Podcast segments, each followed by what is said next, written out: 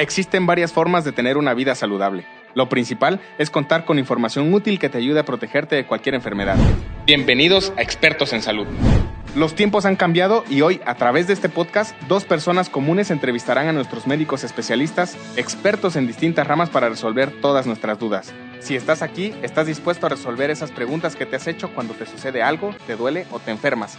No pierdas detalle de cada episodio. Si tienes algún síntoma o tienes alguna emergencia, siempre puedes contar con el Hospital Molina. Recuerda que con nosotros estarás muy bien. Bienvenido a tu cita. Comenzamos. Este podcast es producido por el Hospital Molina.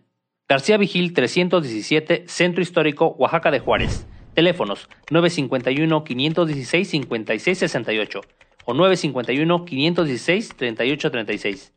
Síguenos a través de nuestras redes sociales en Facebook e Instagram. Hola, ¿cómo están? Bienvenidos a un episodio más de Expertos en Salud, un programa pues eh, dedicado para todos ustedes para que podamos entender pues ciertos temas técnicos que los doctores eh, pues de repente es complicado y además temas importantes que van a, servirles para el día a día. Y pues como siempre, estamos aquí en el Hospital Molina. Diego, Diego, ¿cómo estás? Muy bien, pues aquí con un nuevo episodio de Expertos en Salud. Eh, queremos agradecerles a todas las personas que siguen este programa. Eh, agradecemos, estamos viendo que muchas personas nos ven inclusive ya desde otros países, vemos en las estadísticas, por ahí vemos que en Estados Unidos ya nos escuchan y eso este, nos alegra bastante. Nosotros nos encontramos en la ciudad de Oaxaca, estamos en el Hospital Molina y hoy tenemos este, un gran tema en Neftalí. Hoy vamos a hablar acerca de la criptorquidia. Eh, suena raro el nombre para aquellos que no tenemos conocimientos médicos, pero para eso les trajimos a un especialista, quien es el doctor Gustavo Gómez Gómez. Él es un cirujano pediatra egresado del Hospital Centro Médico La Raza del Seguro Social por supuesto que es médico del Hospital Molina y a quien le damos hoy la gran bienvenida. Hola, ¿qué tal? Buenos días, buenos días a todos, buenos días a los que nos escuchan y nos pueden ver. Pues me da mucho gusto saludarles, como dicen mis amigos, yo soy el doctor Gustavo Gómez, eh, estoy aquí en el Hospital eh, Molina dando consulta, soy médico cirujano pediatra y pues estoy para servir, para platicar de esta entidad que, que, es un poquito frecuente en la consulta de cirugía pediátrica y pues tratar de en este momento de resolverle todas sus dudas acerca de lo que es la criptorquidia, que también se le conoce como testículos no descendidos. Efectivamente, eso es lo que vamos a, comentarles. Obviamente la palabra criptorquidia quizá eh, no, no, nos suena tan, tan común y tan familiar sin embargo, eh, como lo dice el doctor Gustavo, es el no descendimiento de los testículos en eh, los niños y que obviamente este, hoy vamos a, desarrollar explicándonos primero qué es la criptorquidia. Bueno, mire, la criptorquidia, que también se le conoce como testículos no descendidos, es una enfermedad congénita que se presenta pues, en el paciente pediátrico del sexo masculino. ¿no? Eh, tenemos que saber, primero que nada, que los testículos se desarrollan a partir de vestigios en la etapa embrionaria desde la cavidad abdominal.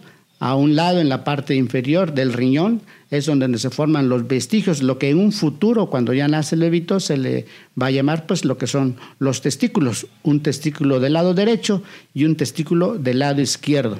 De acuerdo al desarrollo del embrión, a las 12 semanas se forma, a las 20 semanas se empieza a desarrollar, empieza a descender ese testículo y va a salir de la cavidad abdominal, por lo que se le conoce en el piso pélvico, hasta llegar a lo que le conocemos como las bolsas escrotales. El testículo, al terminar el periodo de desarrollo del embrión de un embarazo normal de 38 a 40 semanas, al nacer este bebito, pues el testículo ya se tiene que encontrar en las bolsas escrotales, que es lo que, tenemos que revisar cuando nace el bebé, pues que efectivamente dentro de toda la exploración general que hace el médico que recibe al bebé en el momento de nacer, dentro de toda esa exploración rutinaria que se le hace, pues tiene que entrar la exploración de los genitales, como es la permeabilidad anal, la presencia del pene, las características normales de un pene y pues como tal la presencia de los testículos en cada una de las bolsas escrotales. Es decir, doctor, eh, que hay que estar muy al pendiente a la hora de que el bebito nace. Eh, con la primera exploración es el quien debe de atender o quien debe de pues darse cuenta de qué es lo que eh, ocurre con los testículos, si están, si tenemos la presencia de los dos o no, ¿correcto? ¿Quién debe hacer, perdón, eh, doctor, quién debe hacer ese, ese análisis? Eh, digamos que al momento del nacimiento, ¿quién hace ese diagnóstico? ¿El doctor o, es inmediatamente los papás quienes se dan a la tarea de, revisar al bebé? Mm, bueno, las dos cosas son, son importantes. idealmente lo que debe ser, lo que, lo que realmente debe de pasar, pues es que lo debe de hacer el médico pediatra, ¿sí? Un médico pediatra que revisa al niño en el momento de nacer, pues hay una rutina de atención del recién nacido que le conocemos. Siempre hay cosas importantes como es la respiración, eh, detalles que debe, debe ver primero inicialmente el médico pediatra. Ah, después de la reanimación, ver que todo esté perfecto, pues eh, lo que sigue es la exploración física del, bebé, ¿no? Se, explora pues la cabeza, reflejos, em, todo el, organismo que esté en perfectas condiciones. El médico pediatra, dentro de, como le, como le comentaba, dentro de esa exploración, tiene que ver el área genital. Hay un apartado dentro de esa exploración que es ese área genital y ahí es donde el médico pediatra que hace una buena exploración definitivamente ahí va a detectar si existen o no los testículos o están pero no están en su área o de plano el testículo no se palpa. Entonces, idealmente lo que, el que lo debe de hacer es el médico pediatra. ¿Qué pasa a veces, por ejemplo? Pues que a veces son mamás que tienen a sus bebitos en, en, comunidades en donde quien lo atiende o nacen por sí solos o los atiende la partera o los atiende algún profesional de la salud, pero que no tiene esa curiosidad de revisar los genitales. Entonces, el, médico es el que debe de, revisarlo y, es el que debe detectar desde un inicio si es que están los testículos o no. En caso de que no estuviera, pues entonces ya se inicia un protocolo de estudio, ¿no? Así es, como dice, el primero lo debe realizar de primera instancia el médico pediatra, si no los papás, ¿qué podemos hacer para eh, también estar al pendiente de, del tema? Bueno, quizás a lo mejor nos saltamos un poquito en, las cosas, pero a veces lo que, cuando vienen los padres eh, siempre se preocupan que qué pasó, qué tiene o por qué la situación es así, quién es el causante, eh, que si la mamá, que si el papá, que si los tratamientos, que si las hormonas.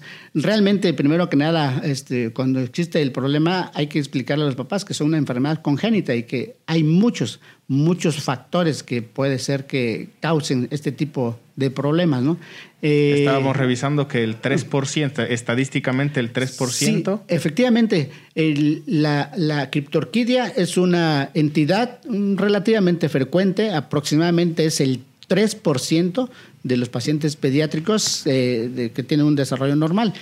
Pero mientras más prematuro sea el, bebé, más incidencia va a haber. Eh, eh, existe hasta el 30-33% aproximadamente de frecuencia en los pacientes que son prematuros. Mientras más prematuros, más posibilidades de tener una malformación congénita, entre ellas el testículo no descendido. Así es, porque como lo explicaba en un principio, el desarrollo del testículo viene desde la parte abdominal y entonces obviamente al, no desarrollarse completamente, pues no desciende, ¿no? Como debería, entiendo, ¿verdad? Así es, así es, efectiva. Más prematuro, más incidencia de muchas malformaciones, ¿eh? no nada más de, del testículo, ¿no? Pero este sí, eh, eh, el hecho que sea prematuro va a ser un poquito más posibilidades de tener ese, ese tipo de patología. Exacto, Diego. Al final el proceso completo para que el testículo pues llegue a, cumplir su objetivo, pues son estas 40 semanas. Al tener un niño prematuro, pues es probable que es, de, como dice, el 33% de probabilidad que el testículo no llegue a su destino.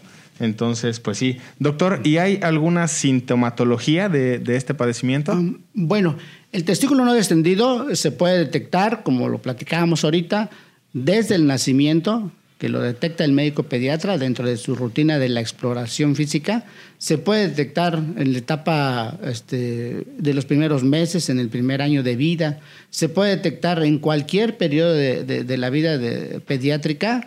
Eh, hemos detectado pacientes de, adolescentes de, de 13, de 14 años que no tienen un testículo y que por azares del destino o por, por, por cuestiones este, eh, pues a veces son irreales, pero los, pacientes en los pueblos no se dejan explorar, no se dejan revisar y por alguna consulta rutinaria con algún otro médico nos damos cuenta que, que, este, que no tiene un testículo.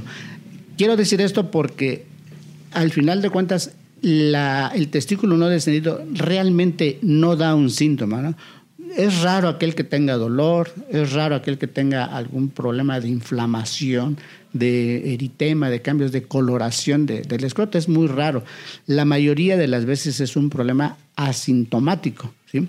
Nos damos cuenta, le digo, cuando no lo detecta el pediatra, nos damos cuenta por una consulta rutinaria y la mayoría de las veces los papás, ya sea la mamá o el, papá, más frecuente la mamá, que es el que baña al niño eh, dentro de, de, sus aseos normales y a veces se da cuenta de la deformidad de un tamaño de un escroto con el tamaño del otro, ve una deformidad y es cuando ahí la, la, mamá se da cuenta y es cuando a veces consulta, a veces la verdad también le da pena, pero eh, en ese momento es cuando se dan cuenta que no tiene un testículo. Es fácil darse cuenta, es decir, para la mamá que, o el papá que están aseando al, al bebé, es, darse, es fácil darse cuenta que, que, un testículo no está, que está de menor tamaño o que inclusive eh, no están los dos o que está uno. ¿Es fácil identificarlo o, o por qué suceden quizá esas situaciones en las que pasan de largo esta situación. Realmente sí es fácil, la realidad es que sí es fácil detectar, es cuestión de, palpar, de tocarle el escroto, sentir eh, la bolita, sentir el testículo, es, es, es muy fácil hacerlo. El problema es que muchas mamás por cuestiones eh, diferentes. Hay muchas eh, causas de por qué bañan al niño muy rápido, no se fijan, no tienen la curiosidad de revisarlo, no les llama la atención. Eh, los papás igual, cuando muchas veces les enseñan a hacer, cuando mucho cambian los pañales los papás, ¿no? Y, no, no, hacen, no tienen esa curiosidad de revisar, de revisar los genitales. Y lo ideal es hacerlo en los el primer año de vida, que es un poquito fácil, ¿no? Porque mientras más grande el paciente existe lo que se conoce como pudor. Entonces, eh, eh, el pudor es, esa sensación de, que, de, la intimidad de tu cuerpo. Entonces, eh, mientras más grande, el niño ya no se deja ni bañar, no se deja revisar, no se deja explorar, no se deja prácticamente nada en cuestiones íntimas. Entonces ahí es todavía más difícil. Revisar el papá o la mamá, un paciente adolescente de 13 o 14 años, es completamente difícil. Lo hacemos los doctores porque pues no tienen confianza y, porque realmente a eso viene, ¿no? Pero realmente a veces este, no lo hacen los papás. Es fácil, pero, pero los papás no lo hacen o no nos damos cuenta. Ok, doctor, y ya, ya como papá ya nos dimos cuenta, ya detectamos que hay una falta de eh, acudo con usted y qué, cuál es el, proceso, qué es lo que tenemos que hacer. Bueno, una vez que el médico pediatra detecta que no tiene el testículo, o en su caso el familiar detecta, el papá, la mamá detecta que no tiene el testículo, pues depende del momento en que nosotros hagamos el, el, diagnóstico, ¿no? Lo primero que tiene que hacer, pues ir con un médico de confianza, ya sea un médico de primer contacto, el médico familiar, el médico de la familia, para después enviarlo de, tal manera, tiene que llegar, con, al final de cuentas, tiene que llegar ya sea por medio del médico de confianza, su médico general, o su médico pediatra, su médico de confianza igual, o directamente tiene que acudir con un médico especialista. En este caso es el médico cirujano pediatra y también existe otra sub todavía especialidad de la cirugía pediátrica, que es el médico cirujano pediatra urólogo. Cualquiera de esos dos eh, médicos especialistas es con el que debe acudir. Eh, lo ideal siempre tiene que ser con el, área pediátrica. Existen los urólogos de adultos que son muy respetables, pero lo ideal es siempre ir con el médico cirujano pediatra o médico cirujano pediatra urólogo para que inicie un protocolo de estudio y finalmente un tratamiento. Para encontrar en dónde está pues ubicado el testículo, ¿no? ¿Qué, eh, doctor? Y ahora el proceso eh, ya de la cirugía, ¿es necesaria la cirugía siempre en ah. todos los casos? Ah, claro, sí. Generalmente sí. Una vez que detectamos, entra el protocolo de estudio. Tenemos que saber que el testículo, hay muchas clasificaciones pero quizás la clasificación más importante es la que encontramos un testículo palpable o un testículo no palpable. Lo vamos a dividir en esos dos grandes grupos, que quizás es la clasificación para mí más importante. Una vez que el paciente acude a la consulta, eh, otra vez, dependiendo de la edad, si es en la etapa de recién nacido, realmente lo que hay que hacer es nada más corroborar, ¿está o no está el testículo? Si está, lo dejamos tranquilo, no hay que hacerle nada en ese momento. Antes se utilizaba una hormona que es la hormona gonadotropina coriónica humana, que se utilizaba en su tiempo para mejorar ese descenso en la actualidad, eh, este, ese tratamiento prácticamente ya pasó en desuso, no se han visto muchos beneficios, es una hormona que se aplica cada semana durante cuatro semanas, a veces se dan dos ciclos en el primer año de vida. Eh, se ha visto que no, no ha tenido un, un, buen efecto, por lo tanto la mayoría de los médicos prácticamente no lo utilizamos. ¿Qué es lo que se hace en ese primer periodo de vida? Simplemente esperar, vigilar, controles a lo mejor de ultrasonido cada seis meses o cada año, tranquilizar a los familiares, porque al final de cuentas hay que tranquilizar a los pacientes, que es una malformación que tiene solución, que se puede arreglar y que no tiene mayor problemas, que finalmente va a terminar en cirugía, pero bueno, no, no más, ¿no? Entonces, tranquilizar a los familiares porque existen, existen edades, edades de tratamiento. La edad, hay, hay varios estudios, pero considero la literatura, la edad ideal para iniciar un tratamiento quirúrgico es entre los 2 y 3 años de edad. Es la edad ideal. Algunos lo superan un poquito más pequeños, otros un poquito más grandes, pero la edad así por estándar es la edad ideal para tratar a un paciente es entre los 2 y 3 años de edad. Ok.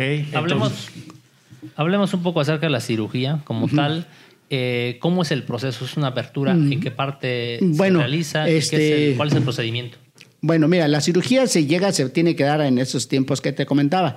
Sí quisiera recalcar un poquito más antes de, de, la patología. Sabemos que les comentaba, es el no descendido y el descendido.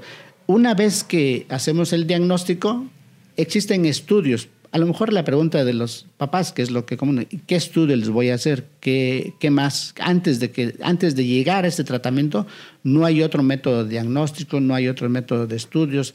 ¿Qué otra cosa puedo hacer para corroborar y para confirmar lo que usted me está diciendo? Se hace, realmente no hay muchos estudios, el rutinario es lo que se le conoce como la ecografía o ultrasonido. El ultrasonido nos va a servir para dos cosas. Uno, confirmar que realmente está el, testículo en lo que se le conoce como canal inguinal, que viene siendo de la bolsa escrotal a la base de, la ingle, podemos decir, que se logra palpar en el momento de la exploración. La exploración tiene que ser con las manos calientitas, con el paciente tranquilo, lo más tranquilo que se pueda, palpar, sentir el testículo. ¿sí? Y para eso nos va a servir el ultrasonido. Una vez que yo ya lo palpé, también me interesa saber que con el ultrasonido está ese testículo. Porque la otra opción de que si no está el testículo, entonces hay que ir a buscarlo y el ultrasonido nos va a ayudar para eso, para ver si está dentro de la cavidad abdominal. Si está dentro de la cavidad abdominal, el procedimiento va a ser completamente diferente. Bueno, una vez que se hace el ultrasonido, nos va a servir para localizar el testículo en caso de que no lo palpemos o aunque lo palpemos para ver la otra, el otro dato es para ver las características del testículo y compararlo con el testículo contralateral porque hay que también checar que puede ser un la falta de censo puede ser de un solo lado, que es el más frecuente el izquierdo, puede ser de los dos lados, que es otro protocolo diferente, o puede ser este, que, este, que los dos tengan intraabdominales. Es, hay varios este, tipos, ¿no? O sea, no solamente puede ser un solo testículo, sino los dos, ¿no? Efectivamente. No, a veces, lo más común que falte un solo testículo. El más común es el del lado izquierdo, a veces en segunda frecuencia el del lado derecho, pero también puede faltar los dos testículos. Cuando faltan los dos testículos, el protocolo se complica un poquito más y hay que hacer otro tipo de estudios que entra dentro de un grupo que se le conoce alteraciones de la sexualidad, que eso es otro, otro problema diferente que no lo vamos a abordar. Pero entonces el ultrasonido que quede claro nos va a servir para dos cosas. Uno, para encontrar buscar el testículo y dos, para ver las características del testículo y sobre todo compararlo con el otro.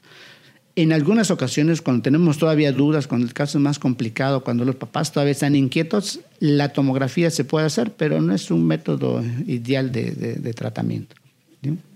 Ok, y respecto a la cirugía como tal. Una vez que ya se hace el diagnóstico, eh, se, hace el diagnóstico y se programa la cirugía. ¿sí? Eh, comentábamos que la cirugía lo ideal es entre el segundo y tercer año de vida. Eh, hay dos procedimientos y todo depende de dónde localicemos el testículo.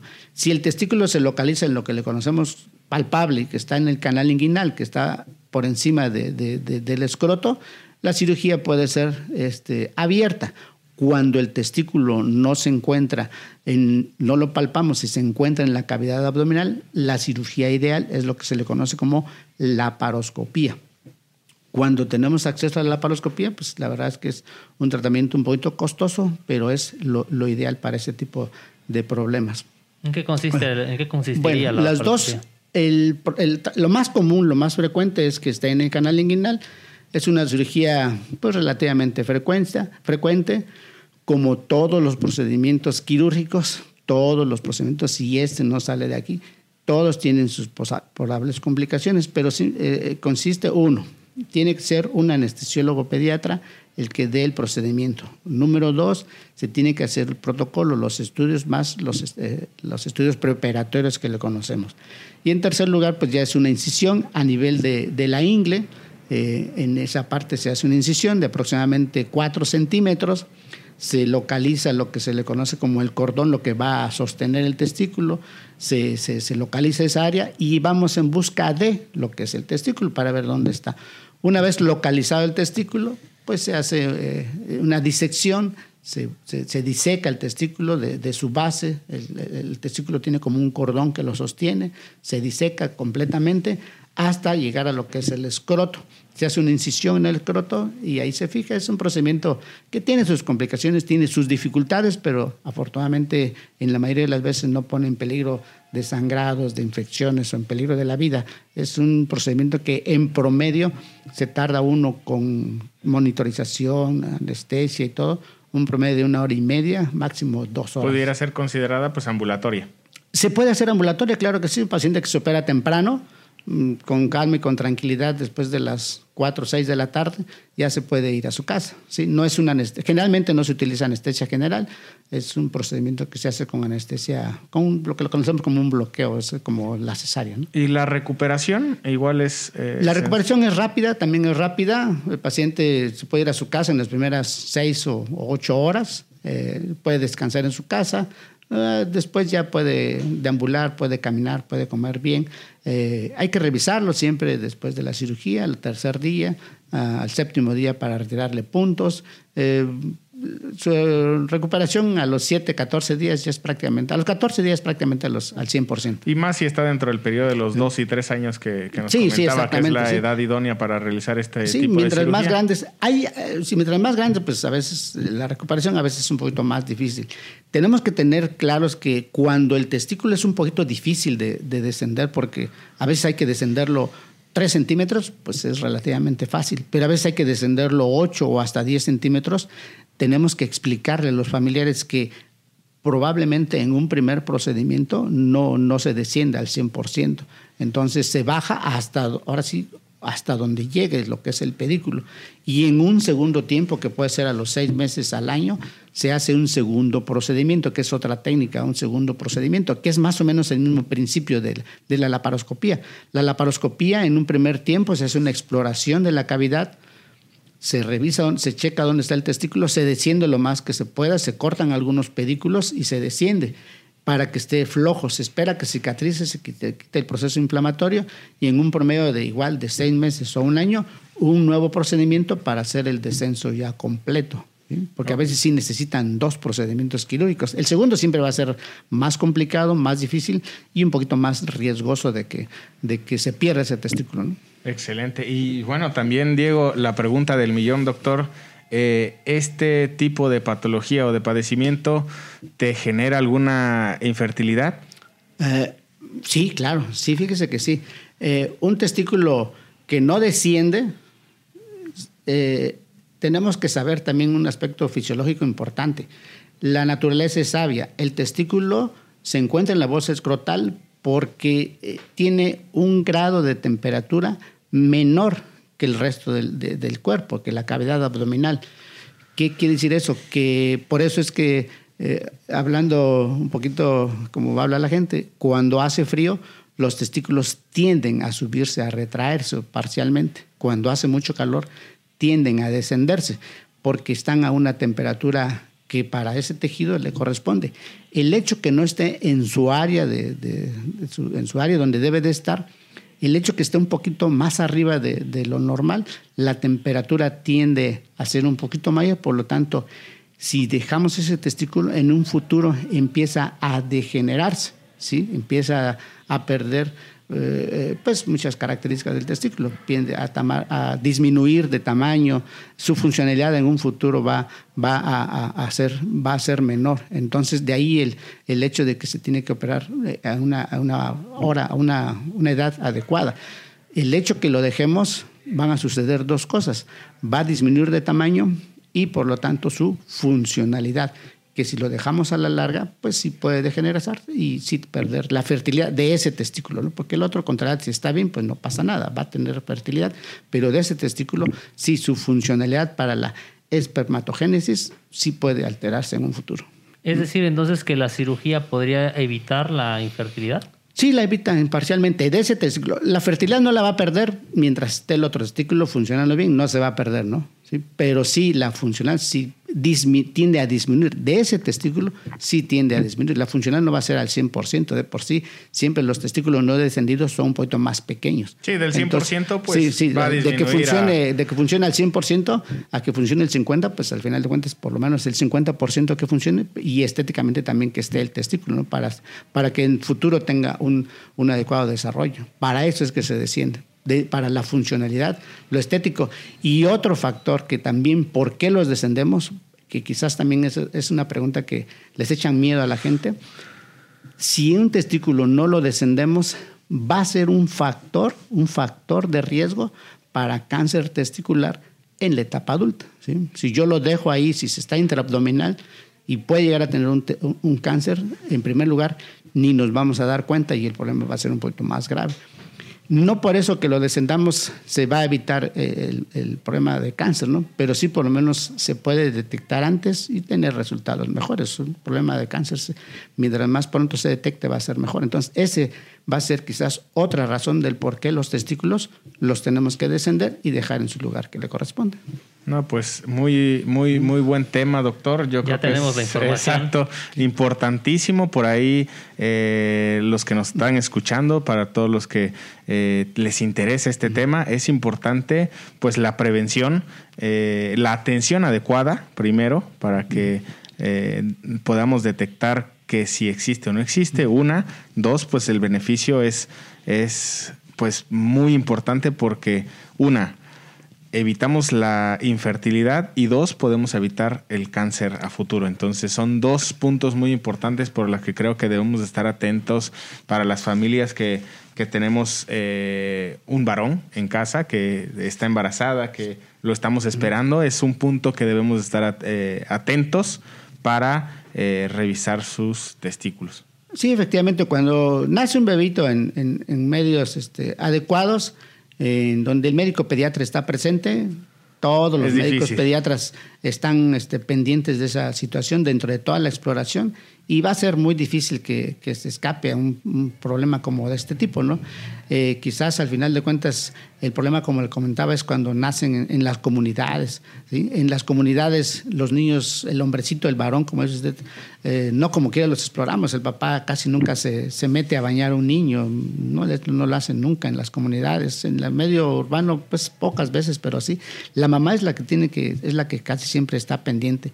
Entonces, de ahí que ¿Qué les aconsejo? Pues eh, los papás, eh, la mamá, que cuando baña a su niño, pues como en forma rutinaria, pues de repente, eh, así como le revisa la boca, le revisa los dientes, le revisa los oídos, pues todas las uñas, así como le corta las uñas, pues también que le revise sus genitales, que revise su penecito, que esté limpio, que les enseñe a hacer lo que es el penecito y dentro de esa rutina pues revisar que, esas dos bolitas, una bolita esté testículo del lado derecho y testículo derecho que estén, que estén presentes, que lo palpen, que lo sientan, ¿no? Una vez que ya lo palparon, pues ya no pasa nada. Y si tienen alguna duda, pues acudir otra vez con su médico de confianza, su médico de cabecera, su médico pediatra. Y si hay algún detalle, pues siempre acudir con alguien que, que conozca, que sepa de este problema.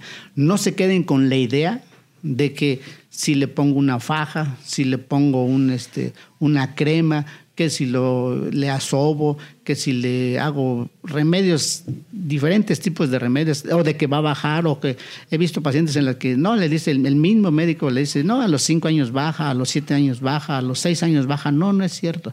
Paciente que no tiene los testículos al año, a los dos años o al nacer, tiene que acudir con su médico porque eso es un problema de salud que hay que resolverlo. Pues ahí está la información. Agradecemos al doctor Gustavo Gómez Gómez. Eh, pues proporcionarnos toda esta eh, útil información. ¿Dónde pueden localizarlo, doctor, aquí en el Hospital Molina? Bueno, pues aquí estamos, como decimos, en el Hospital Molina, el mejor hospital de la ciudad. Eh, estamos para servirles. Yo estoy aquí en el turno de la mañana. Mi consulta es de las 10, 10 y media a las 2 y media. Estamos para servirles eh, también en, las actividades este, hospitalarias que tengo. Pues también estoy en el Hospital Civil. Eh, siempre eh, con, como le comento a, mis amigos, ojalá nunca lo necesiten, pero en la oportunidad que si tienen algún detalle con sus bebitos de aspecto quirúrgico, pues estamos aquí en García Vigil, en el Hospital Molina, García Vigil número 317, y claro está, estamos para ayudarlos. Pues perfecto. Pues esto es Expertos en Salud. Nos vemos en el siguiente episodio. Hasta la próxima. Gracias.